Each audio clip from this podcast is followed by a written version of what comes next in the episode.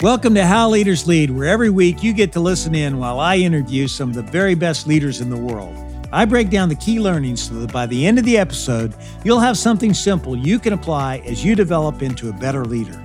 That's what this podcast is all about. Today, we're back again for part two of my conversation with Fred Ridley, chairman of the Augusta National Golf Club.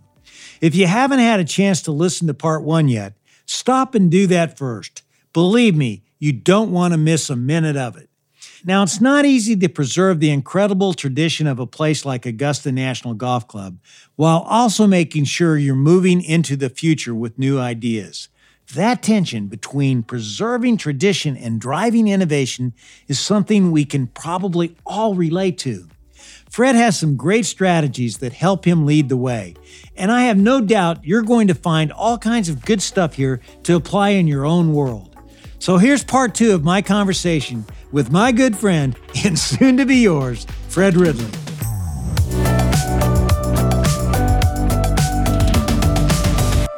You were forced to, to cancel the, the April 2020 Masters due to COVID 19. And you had a huge decision to make as to whether to even hold the Masters in, in November. What's the backstory on how you came to the decision that the show could go on? Well, you know, in March, when this was all sort of converging, I remember getting to the club sometime around the middle of March. Uh, maybe it was about the 10th of March, maybe the Wednesday of the Players' Championship, Tuesday or Wednesday. We had some good counsel. We had some consultants we were working with that were really following the virus and its progression. And, you know, I remember that when I arrived at the club and got settled in my office, I was told that we probably have four or five days to make this decision. And after, you know, being in a meeting for a couple of hours, I said, I think we have 24 hours to make this decision because this is everything is starting to kind of converge on this issue.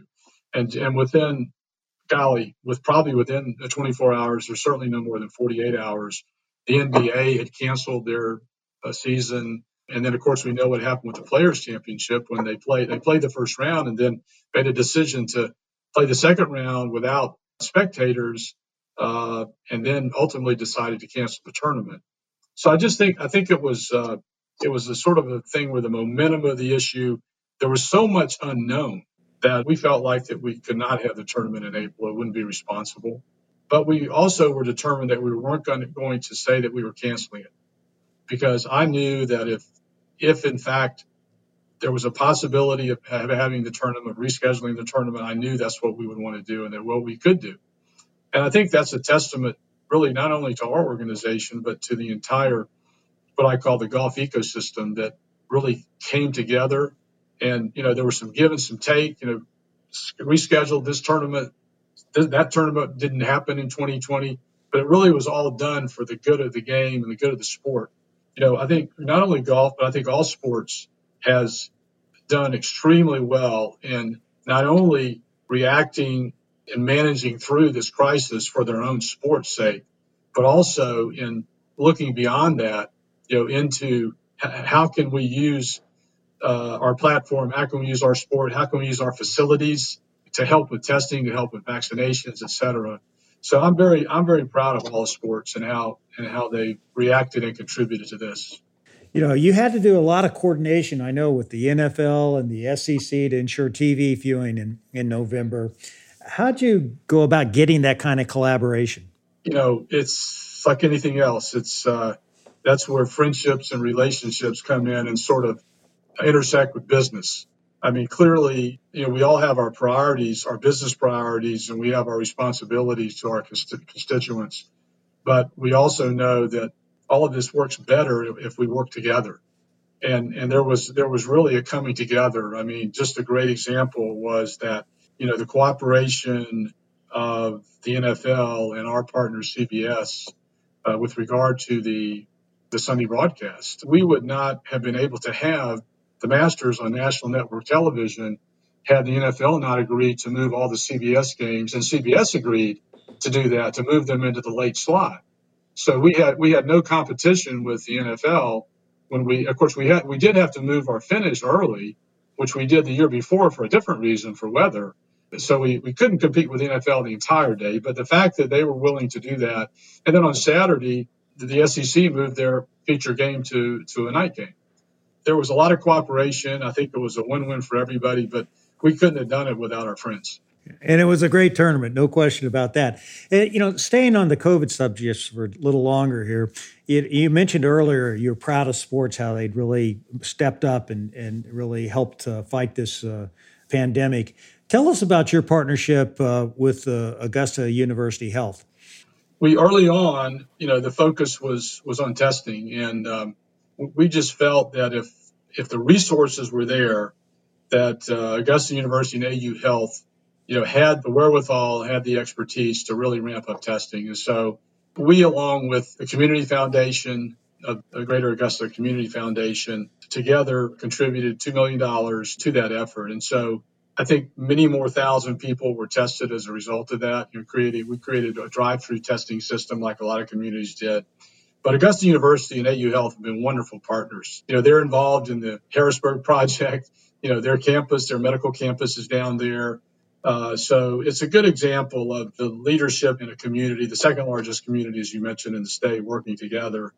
More recently, we've been focusing on the vaccination front and we've done that in a couple of ways. Obviously, with financial support, but we've converted some of our property on Washington Road into vaccination centers.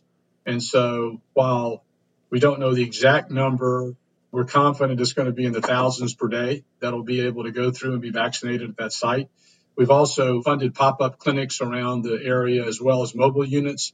And the key to the mobile units, David, is that they're actually able to go into these underserved communities and really, instead of having the patients come to the centers, we're going to the patients. As the supply of vaccinations increase, it's really going to be, I think, a virtuous cycle where we're going to get more people, more shots in the arm, and we're going to get this thing under control. Great. You know, I, I love that. And is it safe to say, Fred, that you're using social responsibility as a major driver to make Augusta National and the Masters brands even more impactful and relevant? I certainly hope so, David. And, and I think that really kind of points to what I feel is probably the biggest challenge that I realized in leading this organization. That is, how do I honor the longstanding traditions and the culture of this organization that has carried it so far, yet take those traditions and culture and I don't like the word modernize, but I can't think of another word right now, but to really move us uh, into the future in a way that we can use our brand in a much broader way than perhaps we have in the past. I'm very sensitive, I'm very careful. You know, we don't want to change our culture, but we're blessed with the resources to do so many things. And so I, I just think that we can look at a broader sort of canvas as to what our outreach is going to be. I mean, certainly it's always going to be through the game of golf and using the game of golf, but I think this is an example and I'm sure there'll be others, and we're looking for others where we can go beyond just the game of golf to try to make a difference. Fred, there's there's no question that Augusta National and the Masters is one of the kind in the world of golf, and, and in all sports for that matter. How are you leveraging that differentiation in, in the world of digital and social media? I believe that broadcast television is always going to be a big part of, of reaching our audience, but the realities are that people are consuming content in a much different way than they have traditionally done. And so our focus in that regard has really been pretty simple, and that really is to give people content in the ways that they want to consume it. And, and that clearly means focusing on digital. You know, we're getting ready to open up a new facility across Washington Road, which when we get finished landscaping and burning it, you won't be able to see it, but you can see it pretty clearly right now. but that's that's going to house you know not only our television partners both domestically and internationally but also a large portion of that facility is going to be dedicated to digital content and the production of digital content. Um, so i think i really think that's where the future is. Um, we've got a great team. We've expanded that team recently but that that is going to be a big focus of ours uh, in the coming years you know, anyone who follows golf knows that the Masters is is a the, a, a tradition like no other. How do you balance that, Fred, between playing it safe and pushing the envelope? Because here you just built this global uh, broadcast center, you know, across from the property in Washington Road, Uh, I mean, that's a feat in and of itself. I understand there's a huge tunnel that goes underneath the road. They didn't even have to close the road as you built this, and it'll be ready to go this April. I mean, that's that's pushing the envelope. I mean, how do you how do you balance that? Well, I think you, you, you hit the nail on the head. It, it is a balance, and and I think if you have a set of principles and beliefs that you can always go back to, and you can always test what you're doing, then I, I think that's how an organization stays grounded. You know, and so you know, someone asked me the other day why it was important to do some of the things that we're doing. And I started thinking about, you know, people who've been coming to the Masters for many, many years and the way that they go away and the way they say that they're treated. They're treated with courtesy and respect and smiling faces and hospitality like they've never seen before. And so I think as long as we look at these new opportunities through the filter of those uh, of those values that are part of our of our DNA. So we're never always going to make the right decisions, but we'll make the majority of those will be the right decisions. And so that's the way I really look at it is, is putting them through those filters of our of our founders principles of excellence, of respect for others, of continuous improvement. And I think if as long as we stay at that high level, then what what sort of emanates from that will will be good. Can you tell us a little backstory on, on just this tunnel underneath uh, Washington Road? That, that that had to be that's an incredible engineering feat for sure. well, it, has been a really a game changer because we do have quite a bit of property on the other side of Washington Road, and you know, as you know, Masters time it gets pretty crazy on that that, that thoroughfare. So to be able to have a, a tunnel that can accommodate basically two 18 wheel vehicles at the same time going opposite directions. Uh, it's it's really it's really amazing. It's like I said, it's a game changer, and and it did it did uh, employ you know some pretty cutting edge technology. I mean, I don't think that type of construction has been used very often we had to get cooperation from our local and state authorities. I mean, without the Georgia Department of Transportation, we could not have done that project. So that's just another example of relationships, long term relationships, the trust that's been developed over the years between those relationships and and it's uh, it was everybody working together on that one. It, that's absolutely incredible. And, and, you know, when you and the club decide to do something, you certainly have a tradition to do it in a manner like no other. That's two 18 wheelers. That's something else. You know, the Masters is the only major tournament that's run completely by the, the membership. Uh, the committees are headed by members. You've got some CEOs and some of the most influential people in the world in charge of everything from security to parking to trash collection. What's it like leading such high caliber leaders? Well, let's put it this way: uh, there's no there's no short of confidence in the uh, committee leadership that we have. but no, it, it's really amazing, David. I mean, you know, you, you mentioned the you know the type of people that are doing this. To me, one of the great things about Augusta National is really the affection and the dedication and the loyalty that the membership has to the organization, and that really reflects itself in in people that run big companies and they leave their egos at the gate they will do anything. I mean, it may be heading up the grounds committee and picking up trash. It doesn't matter. But that's going to be the best operation anywhere in the world. And I think that that's a unique element of, of the Masters. Although, having said that, you know, I always want to be mindful, and we all should be mindful that we have literally thousands of volunteers that come in every year.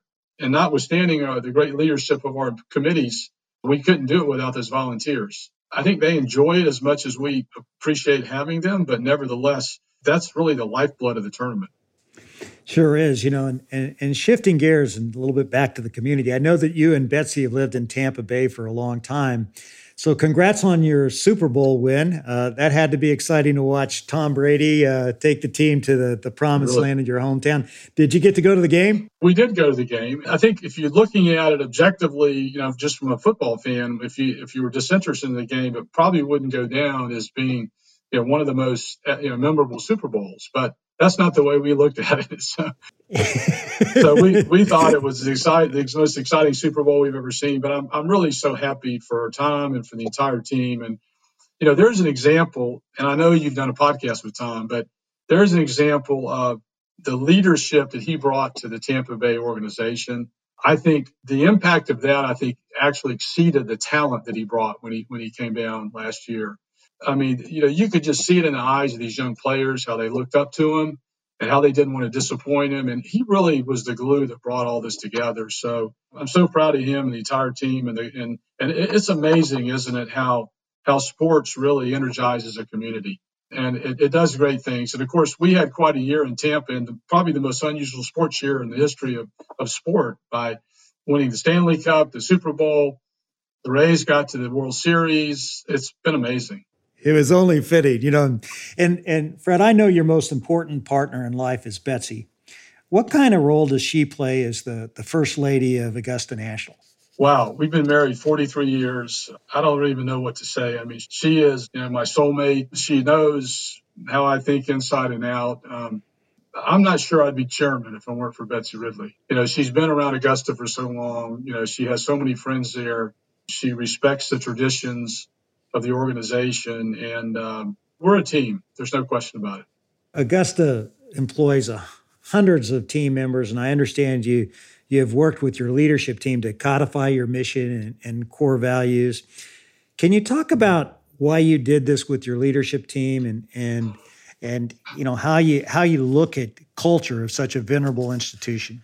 Sure, I think our core values are essentially the core values that have been a part of the organization for many, many years, but they hadn't quite been codified as in the way that, that we did. And I think there, there are a couple of important aspects of that. One is, and I mentioned it a minute ago, is that, you know, if, if you have a foundation, uh, you always can go back to that foundation, then you're not going to get too far off track. I mean, if, if you're able to judge your actions, your intents by what your underlying values are, and then I think that that to me is a common sense, solid way to run an organization.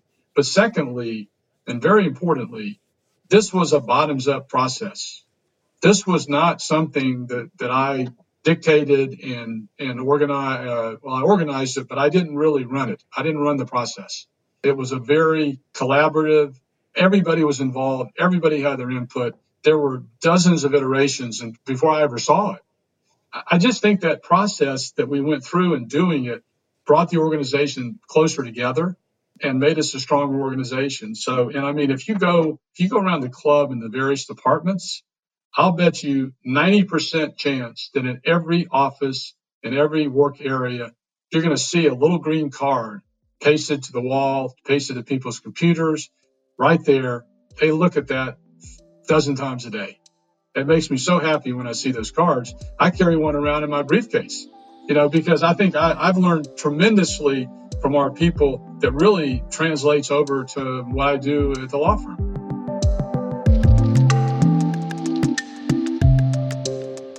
You know, in preparation of, of, for this this time together, Fred, I talked to a few of your staff members, and you know that green card is something that they live by now. I mean, they're so proud that they developed this, and it was a bottom up approach, and you know everything to get the language down the way how they did, which is it's very impressive. I think it's terrific that you put so much value on continuous improvement and the standard of excellence that that Clifford Roberts and Bobby Jones founded the club on in 88 years ago. A lot of leaders Fred, they discard the past. You know, they, they come in and it's a new day, a new sheriff in town. But but you and your team, you you really have said several times in this conversation how much you embrace the the, the past and the tradition of the club. How critical is it in, in your mind? And why do you think leaders get off track? You know, I think there's a natural tendency for anyone coming into a new job as the chief executive to make their mark. I mean, we're all, you know, we're all human beings. We want to, you know, hopefully leave a an, an organization better than we found it. And that's certainly the way I feel. And I know that my successor is going to feel the same way. But I think sometimes in trying to execute on that goal, that I think sometimes leaders and companies lose their way. And, and I don't think it's at all inconsistent maintain your values and change. You can do both at the same time and, and I think maybe a better word than change is evolve. You can evolve and still be true to your values.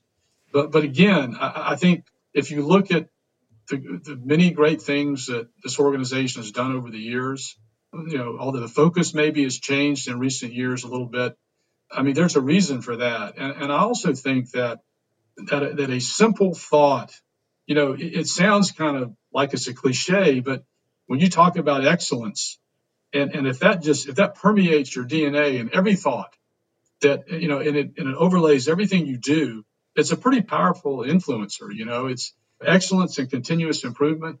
And I mean, if you were to look review the committee reports I get every year, you would think, okay, I can't even think of anything the masters could do better.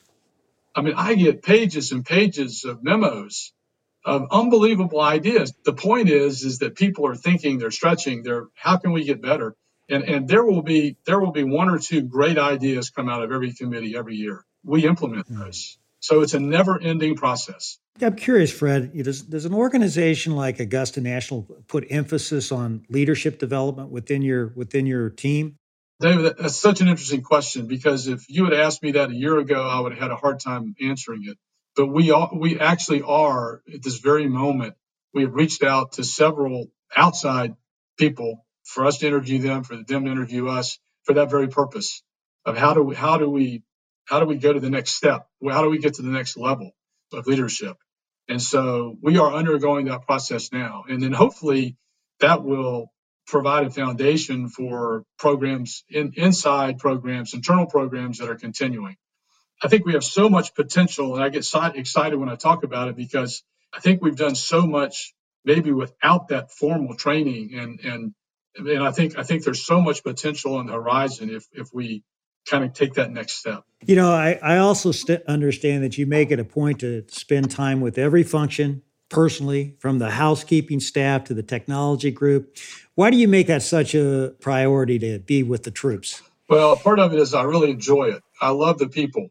Like I said a minute ago, I've learned as much from this job as any anything I've ever done, and to understand uh, how important it is for a leader to, spend time with the people really that that make the organization run.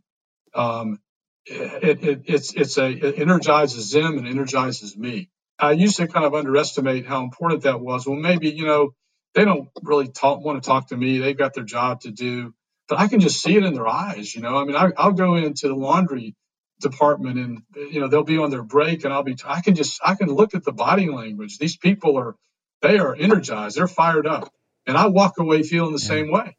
So it's a it's a mutual thing, you know. That's great. You know, and I also know, Fred, that you're a stickler for knowing as many first names as you possibly can at every level in the organization. You know, what do you have an experience that made that a, a real priority for you? Well, I think it's because, you know, it's not natural. I'm not very good at it. And so I think sometimes when you're not very good at something, you probably spend more time, you know, trying to be better at it. And so, you know, I'll use little tricks, you know, whatever I can to do to remember names. And then when I go into a meeting, I always make sure I, I study up, and if I've forgotten a couple of names, that I refresh my recollection because you know it's hard with that many people, you know. But but again, those little personal touches they, they have such an impact. So I I do it with enthusiasm. Uh, I think it's really important. You know, it seems like your formula for success as as a leader is to put the team members first, build their capability, and the member, the guest, and the patron experience will get even better. How did you develop this people first philosophy? Well, I think it's perhaps by watching others and by perhaps being on the other side of that equation when I was a younger person. You know, I have I've had several people in my life that I've really looked up to and that I've I've learned so much just by watching them and I saw how they paid attention to me and, and what an impact that had on me. And I saw how much they enjoyed doing that. It's sort of something when you practice something and you get positive feedback and you get positive results, all of a sudden it becomes part of who you are and, and you enjoy it. It, it. it makes life fun. It makes life enjoyable. And so I just, I just, I like it. It, it makes me feel good. It makes me feel like perhaps I'm helping other people, but, but I've been the recipient of it. So I know. Yeah. And, and now, Fred, we've got the 2021 Masters coming up. Uh, can we expect anything new? And what are you most excited about this year? Well, a little different from November. We're going to have a few thousand patrons, and uh, I think we're ready for that. Really excited to have the golf course showing at a time of year which when it's it's at its best. I mean, our our golf course team did an unbelievable job in October or November rather, October getting ready for November. But it was not the best time of year to to, to have the, the competition, and the players were very complimentary. Uh, you know, we had a lot of rain, so uh, the course was very soft. You know, hopefully that won't be the case in April. So I'm just looking forward to kind of getting back to uh, some more degree of normality. And I think it'll be a, a big step towards 2022. I think people are excited to come back. I know the members are excited. We're going to have our families back, which we couldn't do in, in November. So it's going to be great. You know, I know it's a, an incredible 24 7 responsibility that you have, but what's the most fun you have personally hosting the Masters? You know, it's, it's great to see a lot of old friends. I mean, I know certainly all of the players in their mid 30s and up, but you know, I'm not. That's not really what what drives me. I think I think it's really seeing two things. I think is seeing the golf world sort of get together in one place. That's probably what I miss the most from November, and even to a large degree, we won't quite be there in April. it is a place that anyone involved in the game of golf wants to be that first week of April. I mean, and, and to see that Wednesday night function we have where we invite, you know, our international friends from around the world. I mean, to me, that is like a melting pot and and that that is probably my favorite my favorite day, my favorite night of the week. That's really what I look forward to. And then the other thing, you know, just on a personal level, is I mentioned that you know my three daughters are huge golf fans. I think coming to the Masters, they're all in their 30s now, but coming to and two of them are married. Coming to the Masters is probably the highlight of their year, and they have so much fun. Mm-hmm. We, we've had so many memories as a family. So I think those two things are what really I think about the most. Yeah. You know, Fred, you know, when I think about it, you've seen all kinds of volatility as a commercial real estate lawyer and, and you know, that, that business, you know, you know how volatile that could be. And now you had to lead through COVID. What advice can you give based on what you've learned on, on how to lead during the toughest times? Well, again, I, I think, you know, I, I've always felt that leadership was more about people than process. And, uh, you know, I, I, I think it's, is trying to instill confidence in the people that are in your organization that things are going to get better. And I mean, if they see the, the boss, you know, with a long face and wringing his hands or her hands over the current circumstances, they're going to have a hard time getting through that. I think really just setting that example of a positive attitude that, you know, this is, we're going through a tough time, but we're resilient. We can get through it together. And that's really been the word. That word resilience is one that we have really almost has become our our watchword. Is that we're resilient. We're going to bounce back. We can get through this. And you know, a lot of times you can talk yourself into feeling pretty good. you know, that's that's kind of what I've been focused on. Yeah, it beats being a Eeyore any day of the week. No question, you know? no question. You know, anyone, Fred, that watches you in action during a press conference realizes that you're a master communicator. Uh, you know, how do you get ready to handle the the high hard ones that you know they come your way every now and then?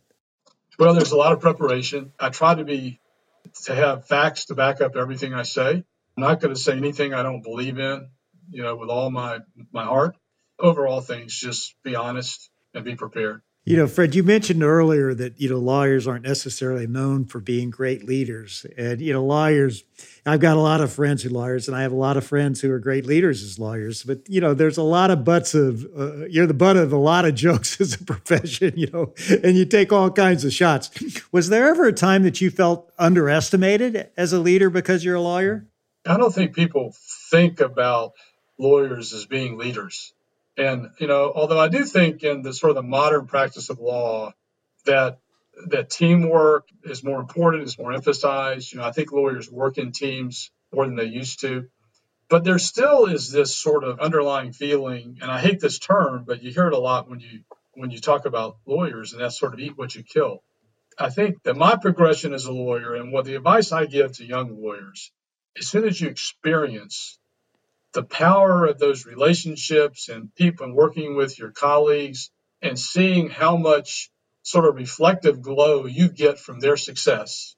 As soon as you learn that and you experience it, then you realize that there's so much more potential if you don't care about the credit that you get. it takes a while to, to learn. But I'm going to always emphasize to, to our lawyers that, you know, the practice of law, any profession, I think anything you do, it's not a sprint, it's a marathon. And so you just want to keep hitting those singles and doubles. I tell our young lawyers, and I've, and I've talked to my daughters about this who are all in business or professions, that do good things for people, you know, add value to people's lives without any expectation of anything in return and do it every day. You know, little things, big things. You could, you're going to be unbelievably surprised how that starts coming back to you. And it's cumulative. It's like the power of compounding interest. You know, it doesn't happen today, but it'll happen over time. So while, while I don't think lawyers get a lot of credit for being good leaders, I think they're more than you think. And I mean, we know some of them. Yeah, absolutely. I think there's a lot. Uh, there's a lot to be said for that. You know, Fred, this has been so much fun, and I know I've taken more time than I should, but I'd like to have a little bit more with you with the lightning round of Q and A. Okay. All right. What three words best describe you? I would say that uh, I'm determined. Um, a lot more competitive than people think I am. Lastly, um, and, I, and I say this with hope because this is ultimately determined by others, but I hope I'm trustworthy. If you could be one person for a day besides yourself, who would it be and why? Um, I, I, I would I would like to be Bobby Jones. You know, he is the to me the quintessential Renaissance person. You know, he's I've read so much about him. I mean, just about everything there is to be read. He was a great champion golfer. He was a scholar. You know, got his master's in English from Harvard. He was well read, well written. Uh, probably the most humble, considerate athlete that I've ever read about. And I'd love to be inside that body for a day just to see what it's like. Yeah. What would be your biggest pet peeve, Fred? Oh, uh, people who are self important. What's something about you that few people would know? My first and last girlfriend were, are identical twins. my my my junior my junior high sweetheart was an identical twin, and uh, my last girlfriend, who's a woman I've been married to for 43 years, is an identical twin. that is incredible. Do you have any hidden talents? Um, well, I, I think I, I, think I'm sort of an architect designer wannabe. Um, I, you know, I guess I guess by the question, I had to say I'm, I'm, I'm pretty good at it, uh, although clearly an amateur. I mean, I my my wife and daughters calling me a serial renovator because we bought a house in 1981 that we live in that we've renovated about seven times, and and I get into the weeds with the architects and I drive them crazy. But I like I like doing that, and I think I'm I think I'm reasonably good at it. Uh, your favorite hole at Augusta National? Number 15. Um, and it's just it's a hole that you know when you say something's your favorite, a lot of it has to do with your experiences. You know, so I just if I had a good drive there, you know, from the members tees, standing kind of at the top of that hill, looking down over the water, you know, imagining the people on the back hill, the Masters. I just I just feel it makes me feel great, and I just feel like I can do this. I can hit the green, and so I just love that feeling. That's my favorite hole. And Fred, if, if you had to pick one, and you only get one because I know there's so many, what would be your favorite Masters? Well, David, it would have to be the 2019 Masters tournament and Tiger Woods' return to glory, as Jim Nantz put it. Uh, I know we were so excited as that day progressed to watch the drama that unfolded on the back nine. And I think when he walked onto the 13th green after having played the 12th hole, uh, you know, the really the high point of Amen Corner, that we all had a feeling it just might be the day. And of course, as you know, he came through, he won his fifth green jacket. And what struck me and what I remember the most about that afternoon as he finished play, he was walking to the scoring room from the 18th green, and there was a line of young players who greeted him. And the respect they showed for really for their idol, people that, that, that watched him as they were growing up in golf, it was just something really cool to see.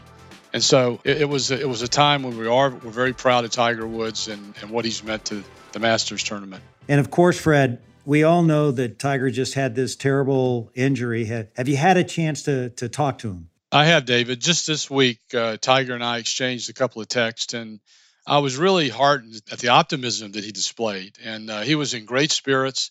I know he's determined to come back, and uh, if anyone can do it, Tiger Woods can. We wish him all the best. Absolutely, we sure do. Fred, I know you have three daughters, and I understand you now have a, a grandson. Correct. Okay, what's it like being a grandfather?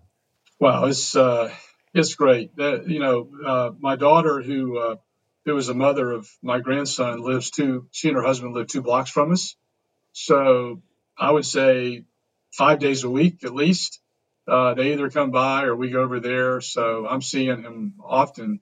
But uh, he just turned three, and if, if I miss a week for some reason, if I'm traveling, unbelievable change it's so much fun. And I know you, I know you've got grandchildren. Yeah. I'm sure you do. It's yeah. just so much fun. Have you already got him his first set of clubs or are you waiting for that? No, he, has got a little plastic set of clubs. You know, he, he hasn't shown a tremendous amount of, uh, of interest in really developing a swing. I mean, I, I've seen some of the old videos when Tiger Woods was two. You know, he was already hitting it 100 yards, but I don't think he's going to be a Tiger Woods, but I do hope he plays golf. His dad's a golfer yeah. and, a, and a you know pretty yeah. good golfer, and I'm sure he'll play golf. I'm looking forward to that. Yeah, yeah. Well, and looking forward and wrapping this up here, what do you see as your unfinished business, Fred? And and you know, I, I don't know if people even like to talk about legacies, but if you had to use that word, you know, you know, how do you see yours?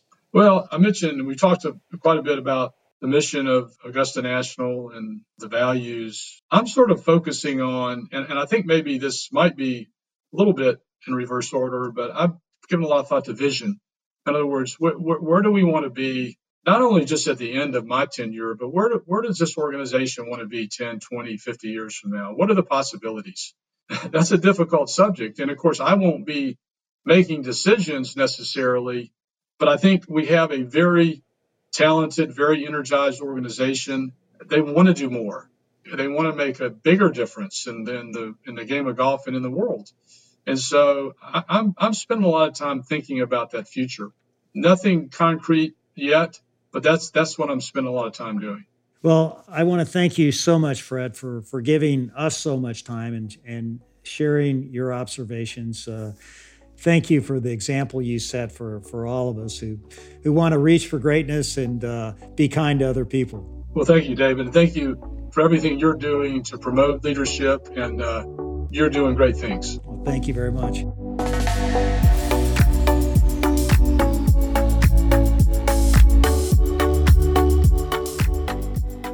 Well, there's no doubt about it. Augusta National Golf Club is a very special place and it's got a very special leader in Fred Ridley.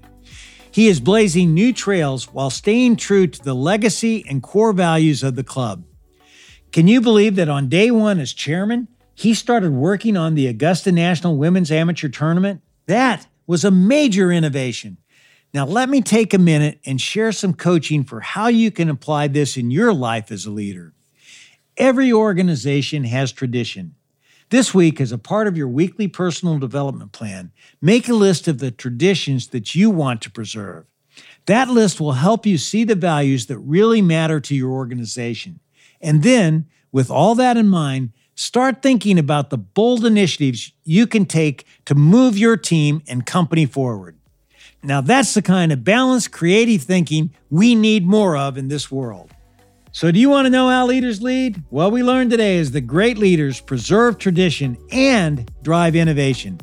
Thanks again for tuning in to another episode of How Leaders Lead, where every Thursday you get to listen in while I interview some of the very best leaders in the world. I make it a point to give you something simple on each episode that you can apply to your business so that you will become the best leader you can be.